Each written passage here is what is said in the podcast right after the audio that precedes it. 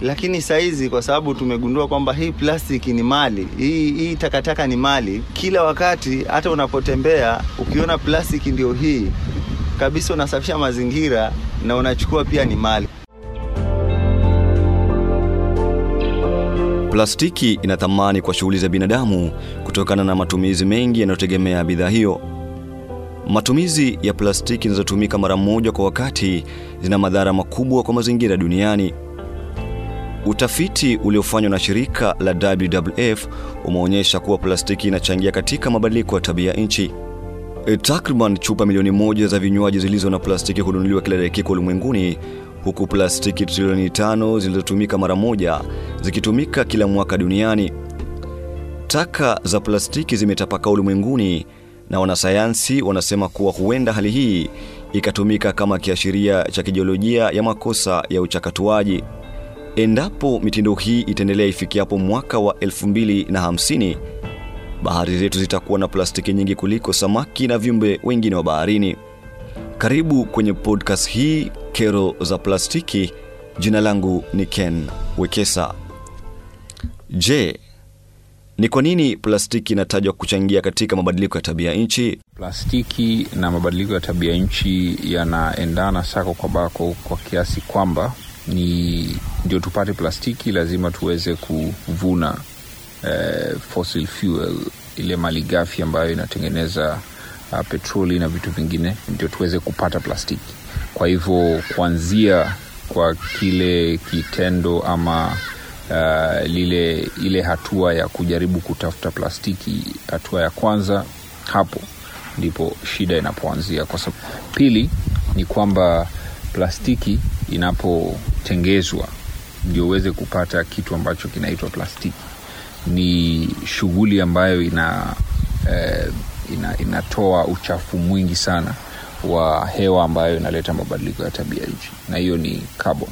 Kwa hivyo eh, ni kusema kwamba eh, ile carbon footprint ya kutengeneza plastiki nayo iko juu sana, na hivyo basi inachangia pakubwa katika eh, mabadiliko ya tabia nchi. Tatu, katika matumizi ya ile plastiki, watu wengi eh, wanaweza sema kwamba uh, haitumiki ipasavyo haswa, na inapo baada ya matumizi, kwa mfano nchini uh, eh, Af bara Afrika ama katika mataifa ambayo bado yanaendelea, eh, plastiki nyingi huchomwa, huishia kuchomwa, na unapochoma ile plastiki, basi hivyo hivyo navyo unatoa ile hewa ambayo ni chafu, ambayo inazidisha eh, kutatiza uh, na kuendeleza mabadiliko ya tabia nchi. Huyu ni afisa wa mipango na uchumi mduara katika shirika la WWF Alex Kubasu. Mtafiti wa taasisi ya utafiti wa maswala ya baharini nchini Kenya, Kipkorir Langat, anaonya kuwa plastiki haiozi na inapoingia katika mazingira huishia kuleta madhara kwa binadamu na wanyama. Plastics, uh, they cannot decompose. Uh, it is unlike paper which when it gets to the environment it will decompose. But plastics, but the fragments of plastics, uh, uh, when they break into small particles, they also get into uh, fish because they will get into the system of fish uh, so that when you are eating fish, you are also eating part of the plastics which are there because uh, even though it, it does not uh, decompose, eh, it, can it, it can be fragmented into small particles and animals which are uh, which we, we get for example we get animal we get fish we get octopus we get all these uh, seafood. You they have been shown uh, some scientific in, investigation have shown that there is a lot there is some plastics which we call the microplastics in the food we get from the sea so that is one of the, the most uh, dangerous thing we get because we'll get plastic into our system hizi mambo ya plastic inaonyeshwa eh, katika utafiti kwamba inaingia kwa samaki na vyakula vyote ambavyo tunatoka kwa bahari. So ukila samaki ambayo iko na plastiki, pia hiyo imeingia kwa mwili wako. Kero la taka za plastiki limelazimu mataifa ulimwenguni kuanza mjadala wa kubuni sera na maafikiano ya kukabiliana na changamoto hii.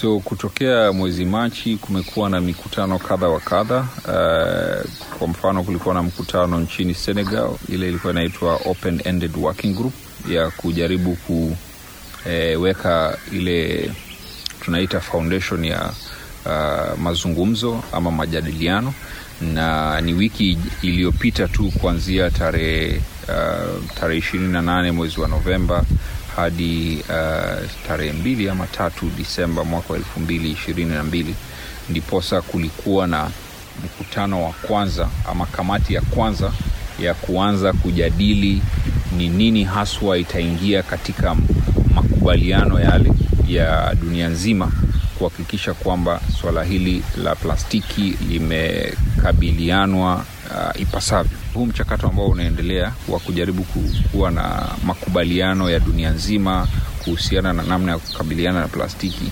inaweza kulinganishwa na makubaliano ya dunia nzima ambayo yalikubalianwa mwaka wa 2015 ama almaarufu Paris Agreement ya kupambana na mabadiliko ya tabia nchi, na kwa hivyo kutakuwa na mikutano e, mengine kama tatu nne e, hadi mwaka wa elfu mbili na ishirini na nne ambapo tunatarajia kwamba hayo mataifa yote ambayo yako katika United Nations e, yataweza kukubaliana.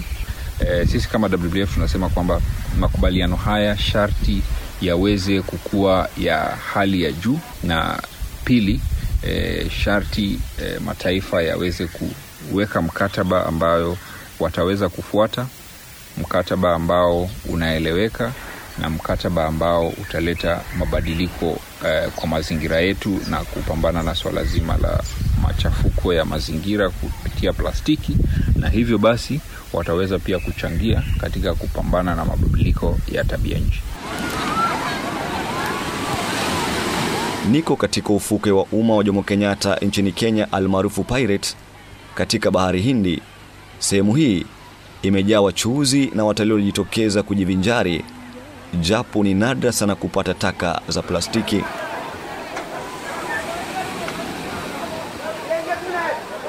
Pembezoni mwa ufuke huu nakutana na kijana Charles Buko, mwanaharakati katika shirika la kijamii la kuhifadhi mazingira la River Conservation eneo la Mtopanga, kaunti ya Mombasa, ambao wamekuwa wakiondoa taka za plastiki eneo la Mtopanga kwa zaidi ya miaka minne sasa. Buko ananieleza vyanzo vya mto Panga ni eneo la Junda, kilomita tano kutoka hapa baharini, na kundi hilo limekuwa likiondoa taka wakifuata mkondo wa mto huo ambao unaishia katika fukwe za Jomo Kenyatta. Tumeamua kujitolea kama community uh, kusafisha mazingira ya hii mto yetu, kwa sababu tunataka irudi kama hapo zamani venye imekuwa, kwa sababu ukiangalia sasa hivi hii mto imekuwa na uh, mambo mengi. Unapata watu wanatupa plastiki hapo kwa, kwa hiyo mto, na hii mto unavyoiona inaelekea kwa bahari so unapata wakati watu wanatupa zile plastic ndani ya ile bahari, wengine wanatupa zile coconut husk. Wakati e, mvua inaponyesha hiyo mto inapeleka maji kwa bahari, so inapeleka zile takataka zote. Inapopeleka zile takataka zinaingia plastic kule kwa bahari, na unajua plastic ni sumu. Kule, akikula alafu napata mvuvi naye anaenda anaenda anavua samaki. Huyo samaki tena unakuja unamnunua unakula, so ana madhara, ana magonjwa tofauti tofauti, kwa mfano kama magonjwa kansa. So tukaona kwamba tushirikiane eh, tuweze kusafisha huu mto ili urudi hali yake ya kawaida. Kundi hili pia limekuwa likipata mafunzo kutoka kwa shirika la Hand to Hand International kubadili taka hiyo kuwa mali. Kwa siku wanakusanya zaidi ya kilo mia moja za taka za plastiki na kujipatia kipato cha dola ishirini. Tukifanya clean up plastiki ambazo hazina value tunaweka kwa lori ya, ya manspa. Zile ambazo zingine tumezisort ni nzuri tunaweka hapa. Tukiweka hapa pia tuna tuko na ile project tunasema kwamba taka ni mali. Kwa hivyo zote unaziona hapa, hii yote ni pesa. So tuna volunteer kusafisha mazingira but hii pia ni mali, na kuna shirika moja linaitwa Hand in Hand Eastern Africa ndo walikuja. Sisi wajua, wakati ilikuwa hawajatuchukua hand in hand, ilikuwa sisi tunasafisha tu tukitupa takataka yote, maanake ilikuwa hatuelewi ni nini, hatunahamasisha.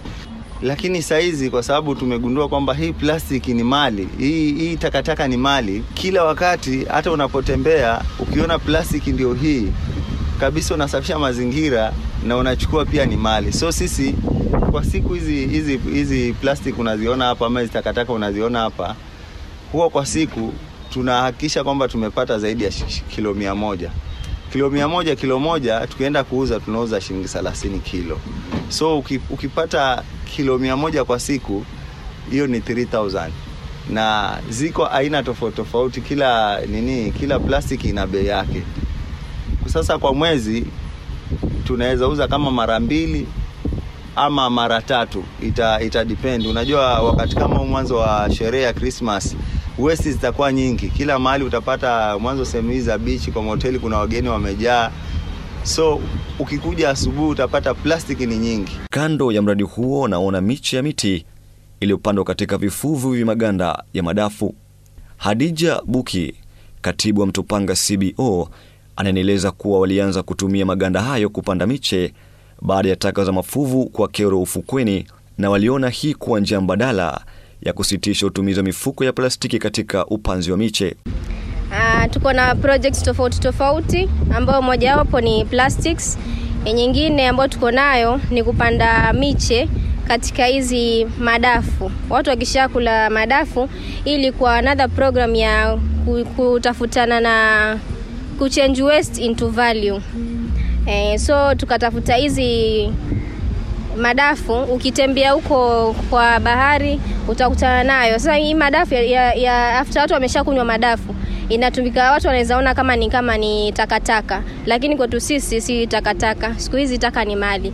Kwa hiyo tunachukua haya madafu tunayaweka kwa jua kwa muda kama wiki mbili alafu tunatoboa kuwe na tundu huku chini ndo miti iweze ku maji tukiweka maji kama kuna mti uweze kumea vizuri. Alafu hii tunamesha kwenye ama tunaekelea tu juu kwenye nini kwenye mchanga. Ikiendelea kumea hizi mizizi ya huyo mti unafika chini unaendelea hakuna lazima ya kukata hiyo nini madafu kama unataka kupanda. Especially kwa upande wa huo mto kwa sababu mara, mara nyingi kukinyesha huo mto unajaa maji. Maji yanaweza kufagia hiyo mimea ambayo iko hapo. Tukiweka hivi ikiwa na hizi husk inasaidia ile maji isiweze kupeleka hiyo mimea mbali. Aidha, anasema mradi huu ungali unakumbwa na changamoto sihaba. changamoto yetu kubwa ni kuwa tupate mahali ambapo tunaweza ku, kuwekelea hizi coconut task. Maake tunataka kutafuta tuanzishe miche mahali kwenye kuna miche nasari yani. Ndio pia tuweze kuuzia watu. Hii ni idea pia tutaka wao wengine waweze kuichukua. Kwa sababu sahii ukienda ukitembea mahali kwingi ambako kuna watu ambao wanatumia wanauza miche wanaweka miche katika hizo plastiki. Na plastiki hiyo karatasi ya plastiki plastiki inachafua mazingira kwa kiwango kikubwa sana na yote inasafishwa na- inapelekwa na mvua inaingia baharini ambako huko ina, ina haribu ile mazingira ya wale wanyama kule ndani ya bahari. Kwa hiyo hii ni chanzo yani chanzo chetu kikubwa cha kuanzisha huu mradi ni kwamba tunataka watu wa, wa embrace kwa sababu huku tuko pwani au wengine ambao wanauza mimea pia wasiweke kwa hizo plastic wrappers waweke kwenye hii coconut husks Mwezi Agosti, mwezi Agosti mwaka huu Kenya iliadhimisha miaka mitano tangu ilipopiga marufuku utumizi ya mifuko ya plastiki inazotumika mara moja. Mkurugenzi wa mazingira ya kaunti ya Mombasa, Samuel Kopoit, amesema utafiti uliofanywa umeonyesha kuwa kuna kiwango kikubwa cha taka za plastiki baharini, japo wanaendelea na kufanya utafiti zaidi kubaini athari zake kwa binadamu. kuna research imefanywa uh, nema ili, ili, iliongea na watu wa kefis.